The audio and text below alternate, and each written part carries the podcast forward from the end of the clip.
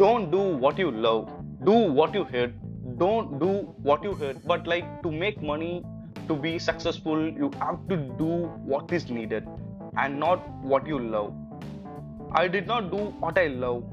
I for the majority part of my life i had to do what is needed and that is the only way you make money. Because what is needed in society is the only thing people will pay for it. And when people pay for it that is the only way you make money. So money is very important in day to day life.